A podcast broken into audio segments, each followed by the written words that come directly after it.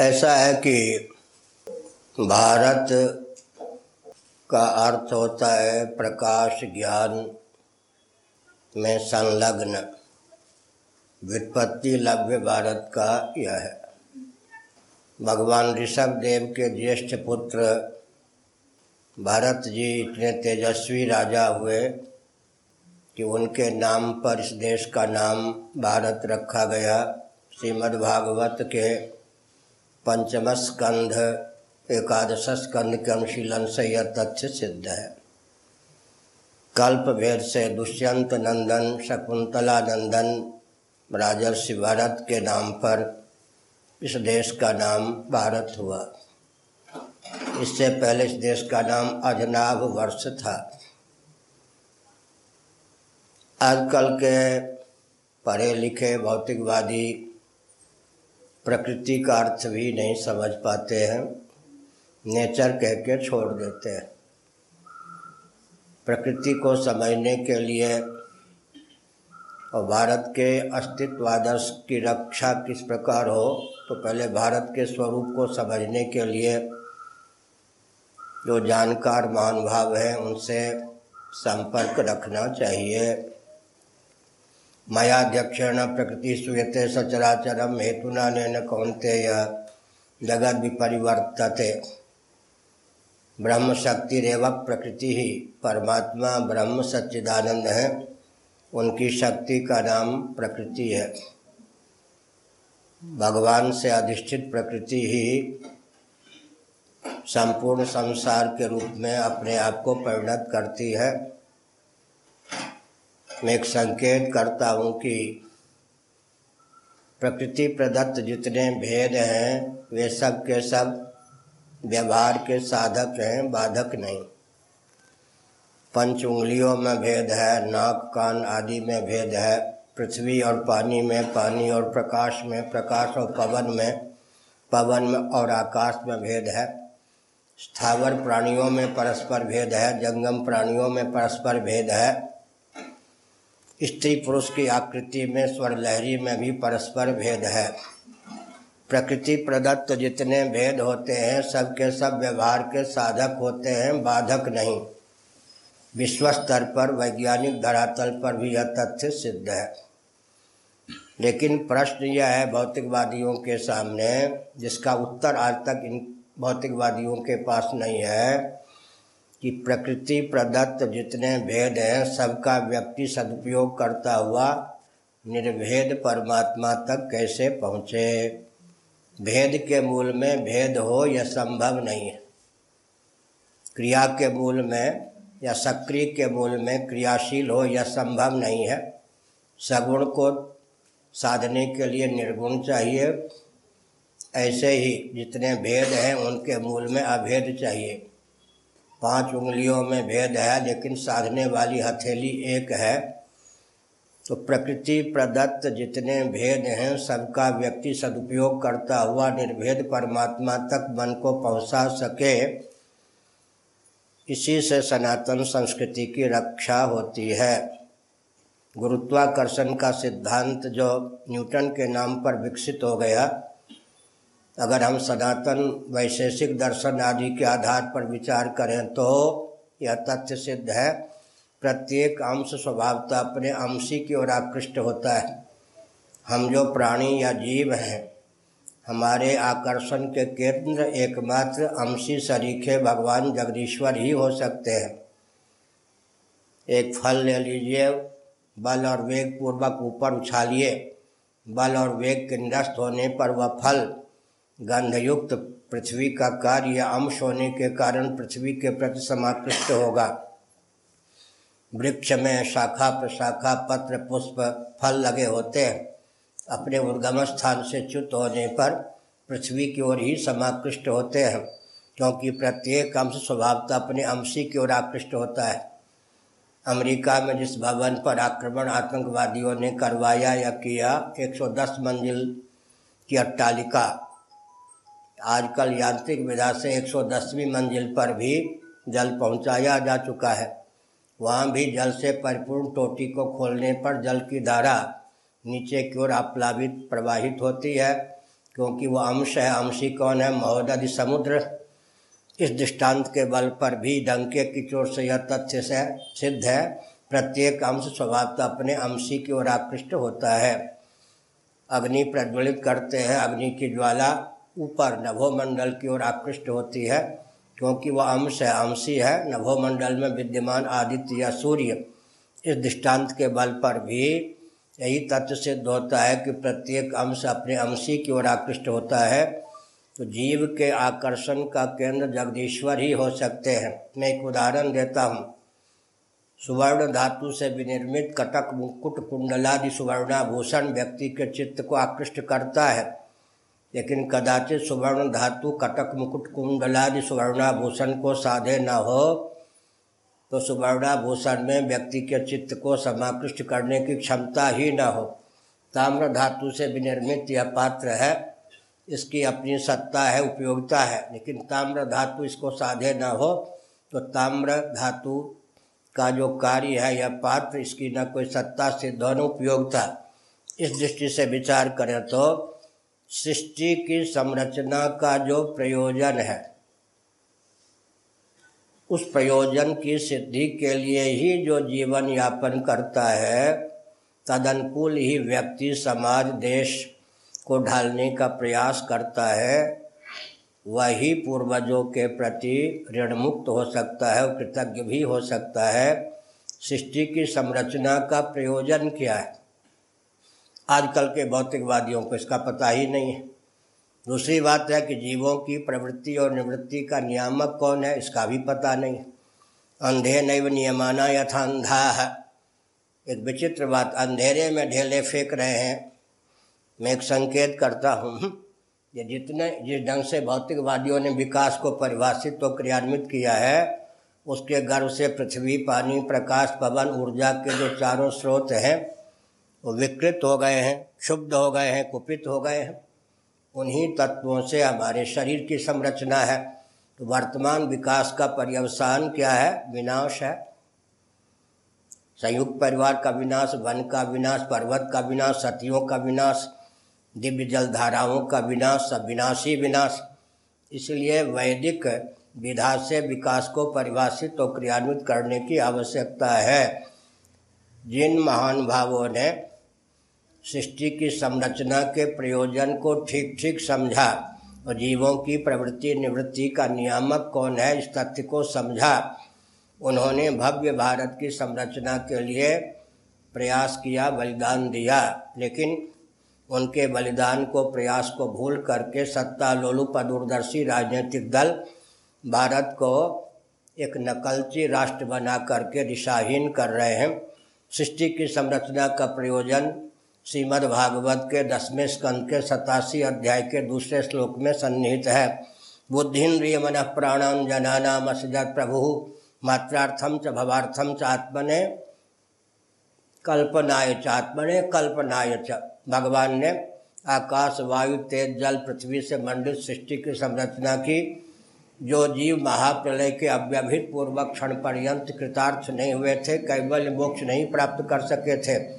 उनको कृतार्थता का पुनः अवसर प्रदान करने की भावना से करुणा वरुणालय सच्चिदानंद स्वरूप सर्वेश्वर ने बुद्धिन्द्रिय प्राणांतकरण से युक्त जीवन प्रदान किया। प्रयोजन, मात्रार्थम च, भवार्थम च, आत्मने अकल्पनाय च।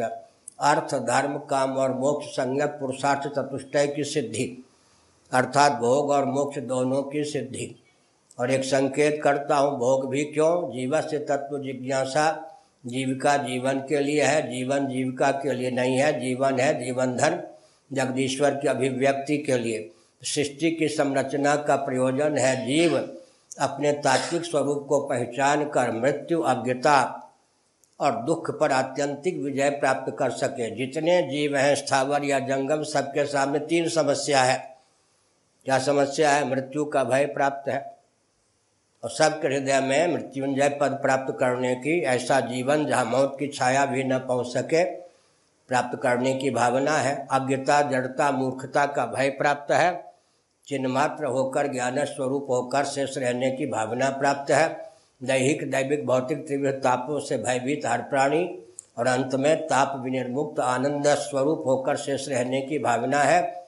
इसका मतलब जो कुछ अनित्य, जड़ और दुख है उसका आलंबन लेकर नित्य ज्ञान स्वरूप अर्थात चिद रूप और आनंद स्वरूप परमात्म तत्व होकर ही अवशिष्ट रहने की भावना है।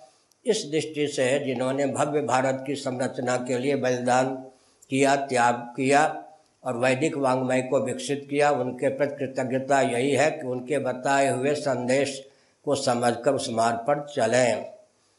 मैंने संकेत क्या किया? प्रकृति प्रदत्त समस्त भेदों का सदुपयोग करते हुए हम निर्भेद परमात्मा तक पहुँच सकें। इसके लिए शास्त्रों ने जिस भेद की कल्पना की है, उसका अनुपालन अपेक्षित। कांटे से कांटा निकलता है। भेद को स्वीकार करके भेद का सदुपयोग और भेद से अतिक्रमण संभव भगवत पाद, शिवावतार, शंकराचार्य, महाभाग ने अपने भाष्य में लिखा वेदादि शास्त्र सम्मत भेद को जो स्वीकार नहीं करेगा, वर्ण भेद, आश्रम भेद आदि, माता, पत्नी आदि में भेद, वेदादि शास्त्र सम्मत प्रदत्त भेद को जो स्वीकार नहीं करेगा, वह भेद का सदुपयोग नहीं कर सकेगा और निर्भेद परमात्मा तक पहुँच नहीं सकेगा। जितने भौतिकवादी हैं, सबको साफ़ लगा। अरे वो भौतिकवादियों, तुम किसी भी भेद का सदुपयोग नहीं कर सकते और निर्भेद परमात्मा तक पहुँच नहीं सकते। इस पा यह साप सब भौतिकवादियों को लगा है। दूसरा साप क्या लगा है? गीता के अनुसार मैं बोल रहा हूँ। जीवन भर रेंगते रहो चीटी के समान। हृदय पर हाथ रखकर यह नहीं कह सकते, हृदय से नहीं बोल सकते कि जो करना था कर लिया। अब मेरा कुछ कर्तव्य शेष नहीं है। भौतिकवादियों की प्रवृत्ति के गर्भ से प्रवृत्ति निकलती जाती है। प्रवृत्ति का पर्यवसान निवृत्ति वो कर ही नहीं सकते। हम लोग क्यों विजयी हैं? इस रॉकेट, कंप्यूटर एटम मोबाइल के युग में भी भौतिकवादी हमसे घबराते हैं, डरते हैं, हम भौतिकवादियों से नहीं घबराते। क्योंकि तो भौतिकवादी के सकल प्रश्नों का उत्तर हम लोग दे सकते हमारे एक प्रश्न का उत्तर भौतिकवादी नहीं दे सकते। पहले दोष क्या है भौतिकवादियों में? क्यों हम पूर्वजों के प्रति ऋण नहीं चुका पाते या उनके प्रति कृतज्ञ नहीं हो पाते? भौतिकता की धारा में बहते हैं। भौतिकवादियों को पहला शाप प्राप्त है कि तुम भेद का सदुपयोग नहीं कर सकते। और अभेद परमात्मा तक पहुँच नहीं सकते। दूसरा शाप प्राप्त है।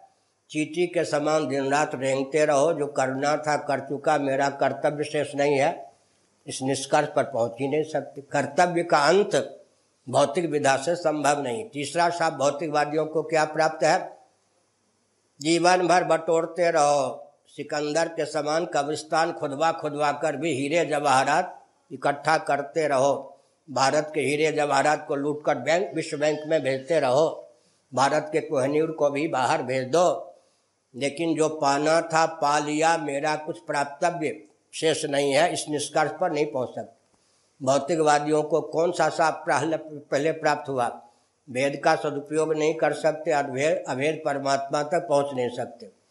कर्तव्य का अंत नहीं हो सकता, प्राप्तव्य का अंत नहीं हो सकता। तीसरा साप, चौथा साप क्या है? जितने विश्वविद्यालय हैं, एक व्यक्ति अपने जीवन में उन विश्वविद्यालयों में जितने डिग्री, डिप्लोमा हैं, विधिवत सबका संचय कर ले इतना योग्य हो जाए। फिर भी नहीं कह सकता कि जो जानना था जान लिया। मेरा कुछ ज्ञातव्य शेष नहीं है। हम्म, ये चौथा साप प्राप्त है भौतिकवादियों को। शापित होते हैं भौतिकवादी। और हमारे यहाँ यद ज्ञातवा ने भूयो यद ज्ञातव्य में अवशिष्य गीता का सातवां अध्याय जो जानना था जान लिया। कस्मिन विज्ञाते सर्विदम विज्ञातम भवती। अधिष्ठान स्वरूप परमात्मा तत्व का ज्ञान हो जाने पर सबका ज्ञान हो जाता है। मेरा जो कर्तव्य था, कर चुका। मुझे कुछ कर्तव्य शेष नहीं है। नहीं तस्कृत नार्थो न कृत नेह कश्चन, न चाश सर्वभूतेषु कश्चित अर्थव्य मेरे लिए कुछ प्राप्तव्य नहीं है। तो यहीं कह दिया। नहीं तस्कृत नार्थो न कृत नेह कश्चन, न चाश सर्वभूतेषु कश्चित अर्थ व्यपाश्रय जितने भूत हैं, जगत हैं, प्राणी हैं, अनात्म पदार्थ हैं, उनसे कुछ प्राप्त विशेष नहीं है। जो पाना था पा लिया, जानना था जान लिया, और कर्तव्यम नावशिष्यते कृतकृत्य जायते। इसका मतलब जो करना था कर लिया, इसलिए भौतिकवादियों के मार्ग से पृथक होकर और एक भ्रम को दूर करने की आवश्यकता है। इस रॉकेट, कंप्यूटर, एटम, मोबाइल के युग में भी सनातन वैदिक आर्य हिंदुओं का जो परंपरा प्राप्त सिद्धांत है, वो दार्शनिक, वैज्ञानिक, व्यावहारिक तीनों धरातल पर सर्वोत्कृष्ट है। और आधुनिक जो विज्ञान है, वो दर्शन, विज्ञान, व्यवहार में सामंजस्य नहीं साध पाता। विज्ञान के भी तीन भेद हैं, गीता का अठारहवा अध्याय। आजकल पूरे विश्व में अस्सी प्रतिशत विज्ञान सोलह प्रतिशत विज्ञान, चार प्रतिशत विज्ञान का विभाग अपेक्षित है। विष्णु पुराण के अनुसार अस्सी प्रतिशत क्या है? कर्मकांड परक मंत्र हैं वेदों में, वचन। सोलह प्रतिशत ज्ञान, उपासना कांड परक चार प्रतिशत ज्ञान कांड परक मैं एक विचित्र तथ्य उद्भाषित करना चाहता हूँ, सावधान।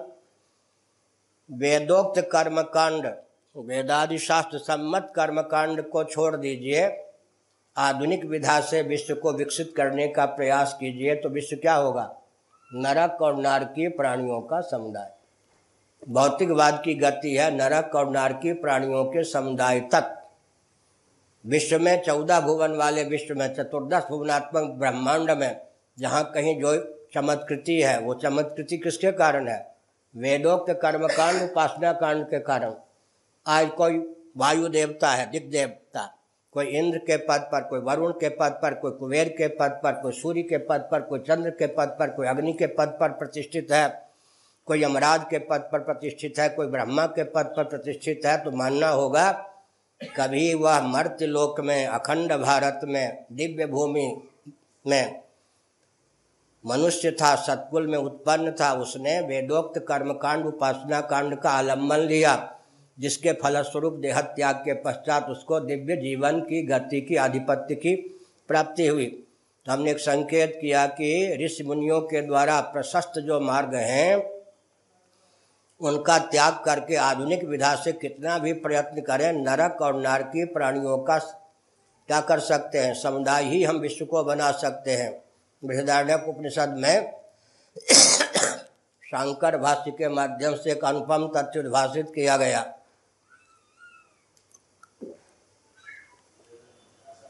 और छांदोक श्रुति के आठवें अध्याय में मैं धीरे से बोल रहा हूँ,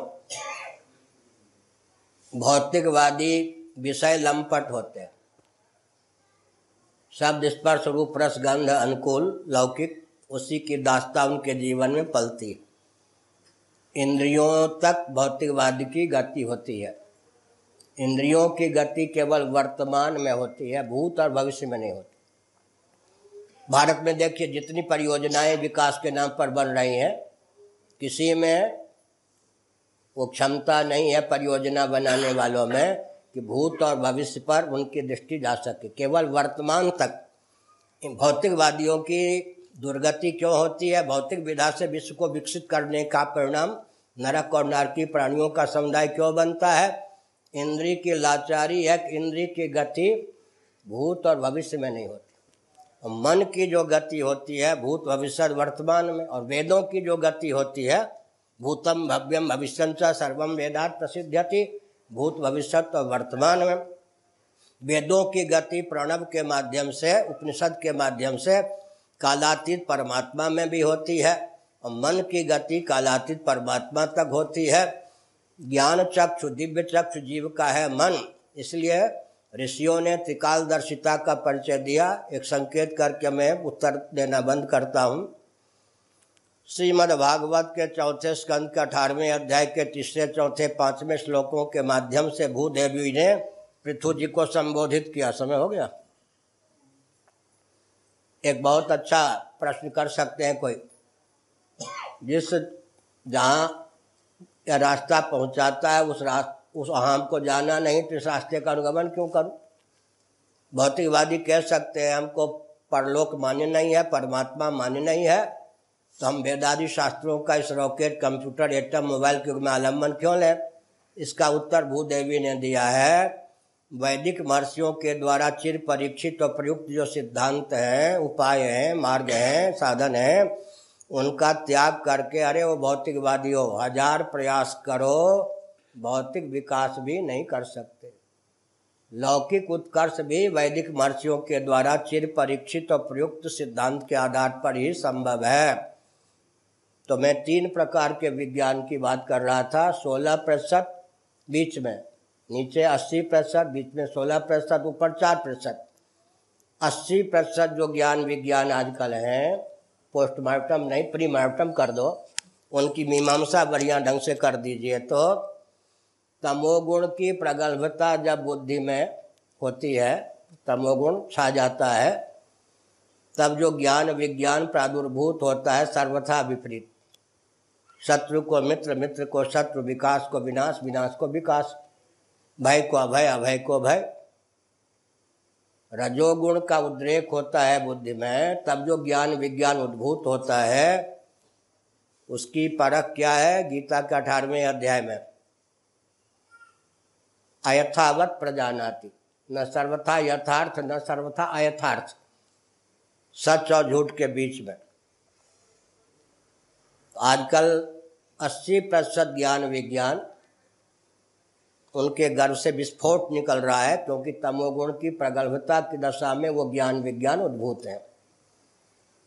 सोलह प्रतिशत ज्ञान विज्ञान रजोगुण की प्रगल्भता की दशा में उद्भूत है। चार प्रतिशत जो ज्ञान विज्ञान होता है वो सत्व गुण की प्रतिष्ठा होने पर सर्वभूतेषु ये नैकम भावम अव्यय मीक्षते अभक्तम विभक्तेषु तज्ञानम विधि सात्विकम।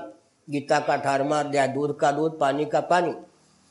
तो हमारे ऋषियों ने जो ज्ञान विज्ञान को उद्भाषित किया, वो शत प्रतिशत क्या था? सात्विकता से भरपूर, इसलिए उसमें कहीं विस्फोट नहीं होता था। आजकल छियानवे प्रतिशत जो आविष्कार आदि हैं, वो घातक सिद्ध हो जाते हैं। मनु महाराज ने एक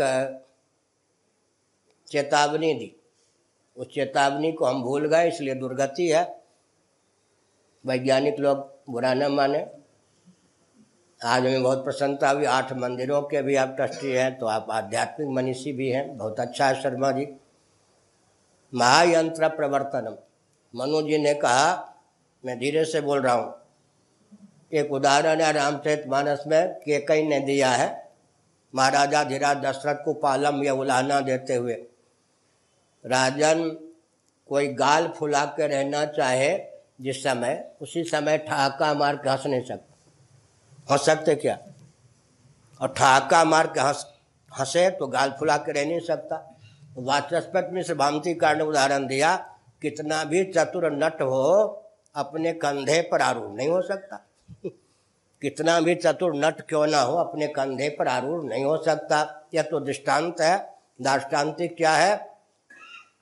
महायंत्रों का प्रचुर आविष्कार और प्रयोग भी हो, कोई दिव्य वस्तु और व्यक्ति विशेष रह जाए संभव हाँ ईश्वर के संकल्प से केवल बीज की रक्षा हो सकती है। फिर से सुनिए।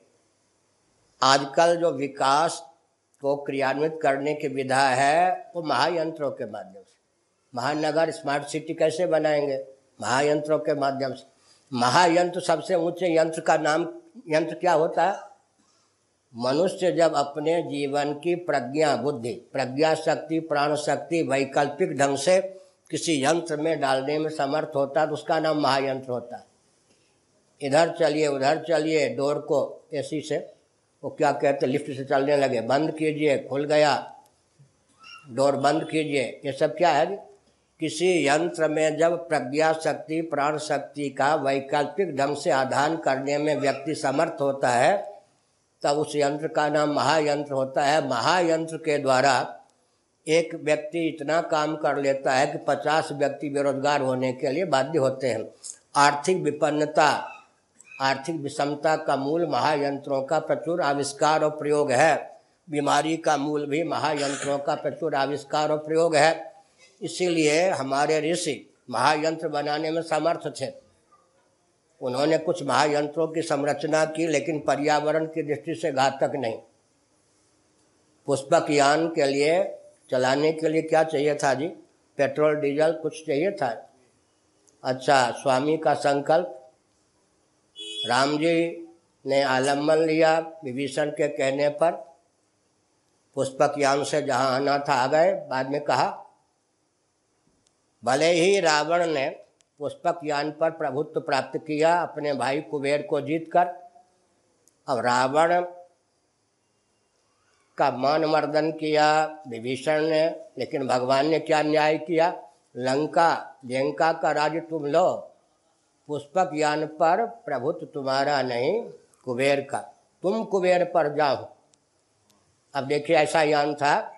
भगवान राम ने विभीषण के अनुरोध पर पुष्पक यान का उपयोग करके कहा तो ड्राइवर आदि की ज़रूरत नहीं थी, डीजल, पेट्रोल की ज़रूरत नहीं थी, कुबेर के पास चले जाओ, तुम्हारा स्वामित्व उसके पास चला गया वो यहाँ तो हमने एक संकेत किया कि ऋषि मुनि क्या होते थे, एक मैं संकेत करता हूँ। परा पश्यंती मध्यमा वैखरी, पश्यंती वाणी है। बड़ा विचित्र शब्द है। उपनिषद के अनुसार बोल रहा हूँ। पश्चंती माने वाणी से व्यक्ति देखता है या बोलता है। लेकिन वाणी विशेष का नाम है पश्चंती योगी वाणी से देखते हैं। जिस वाणी से योगी देखते हैं, उसका नाम पश्चंती है।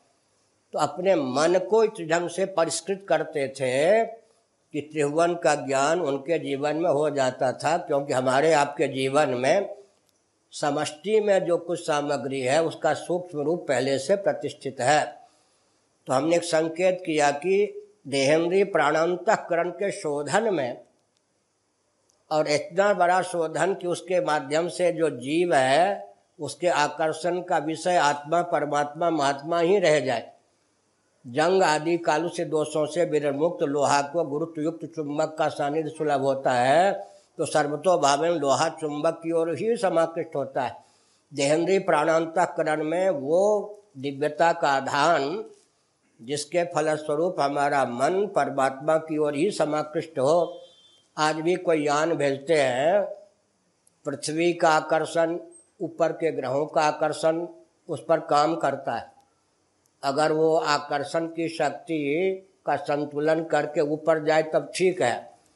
अगर संतुलन में बिगाड़ तो फिर वो विस्फोट हो जाता है। एक चुटकुला सुनाते हैं, सच्ची बात। जन्मय जय को वैशम पायन जी, उनके पूर्वजों की गाथा सुना रहे थे। तुम्हारे पूर्वज भीमसेन इतने बलवान थे। महाभारत युद्ध में हाथियों को यो पकड़ कर फेंक दिया। वो हाथी आज भी ब्रह्मांड में चक्कर लगा रहे हैं और जीवित हैं। अब तो जन्मय जय के आकर्षण का विषय नहीं रहा। ऐसा तो महाराज एक दो हाथी दिखा दीजिए। तो जैसे हाइड्रोजन, ऑक्सीजन इस रेशियो में मिलाने पर जल बनता है, गुरुजी पढ़ा दिए तो लेबोरेटरी में जाकर two S two plus O two ये सब करना पड़ेगा ना। अमुक रेशियो में हाइड्रोजन, ऑक्सीजन मिलाएँगे तो जल बनेगा। तो अब वैशंपाल जी ने कह तो दिया, आप दिखावे कैसे? उसके लिए तो बल चाहिए। व्यास जी जो उनके गुरुदेव बैठे थे, गुरुदेव, बड़ा विकट। जैसे भगवान श्री कृष्ण ने दसवें अध्याय के अनुसार अपनी विभूतियों का वर्णन किया अर्जुन ने कह दिया, आप तो समर्थ है, जिन विभूतियों का वर्णन किया है उनको दिखाइए। तो भगवान समर्थ न होते तो हम कि हमारी तरह कह देते, भैया, वो भगवान का काम है हमारा नहीं। हम तो वर्णन कर सकते, दिखा नहीं सकते। वैशंपायन जी ने कहा गुरु जी अब लाज बताइए। तो व्यास जी ने कहा, सुनो, प्राणायाम साधा। व्यष्टि समष्टि। प्राणायाम साध करके वो जो हाथी अंतरिक्ष से ऊपर घूम रहे थे जीवित, लगभग वेट विहीन होकर वज़न विहीन होकर, वो सब आकृष्ट हो गए प्राणायाम के प्राणायाम के द्वारा। और जन्मय जय के सामने मैदान में गिरने लग गए, कहा, ये देखो, पूरा विश्वास हो गया। तो हमने एक संकेत किया कि अप्रत्याहत गति मन की कैसे हो तो मन को परिष्कृत करने की विधा पहले थी।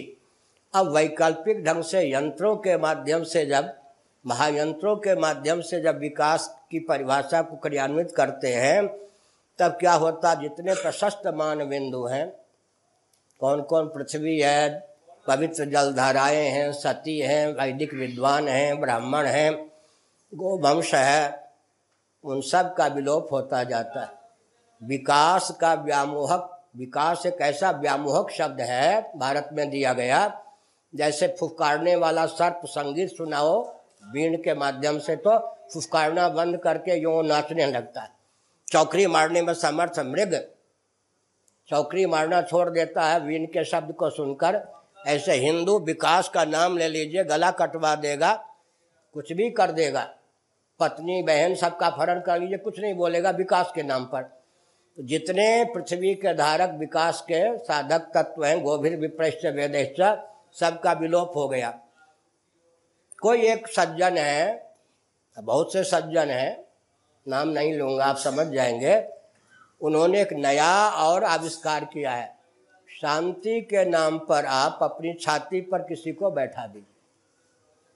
विकास के नाम पर तो क्या हुआ? महायंत्रों का प्रचुर आविष्कार और प्रयोग करके, गोभिर विप्रैश्च वेदैश्च सती भी सत्यवादी भी अलुब्धैर दानशील सत्यभिर्धार्यते मही। गोवंश का विप्र का वेदों का सतियों का उदार व्यक्तियों का दानशीलों का सब विलोप हो गया सत्यवादियों का गंगा इत्यादि का पर्वत आदि का वन आदि का अब शांति के नाम पर अयोध्या, मथुरा, काशी को भी आतंकवादियों का केंद्र बनाने का प्रयास चल रहा है। और शांति के नाम पर सब मुग्ध है, मुग्ध। कल क्या होगा? इस पर ध्यान भी नहीं है। तो हमने संकेत किया।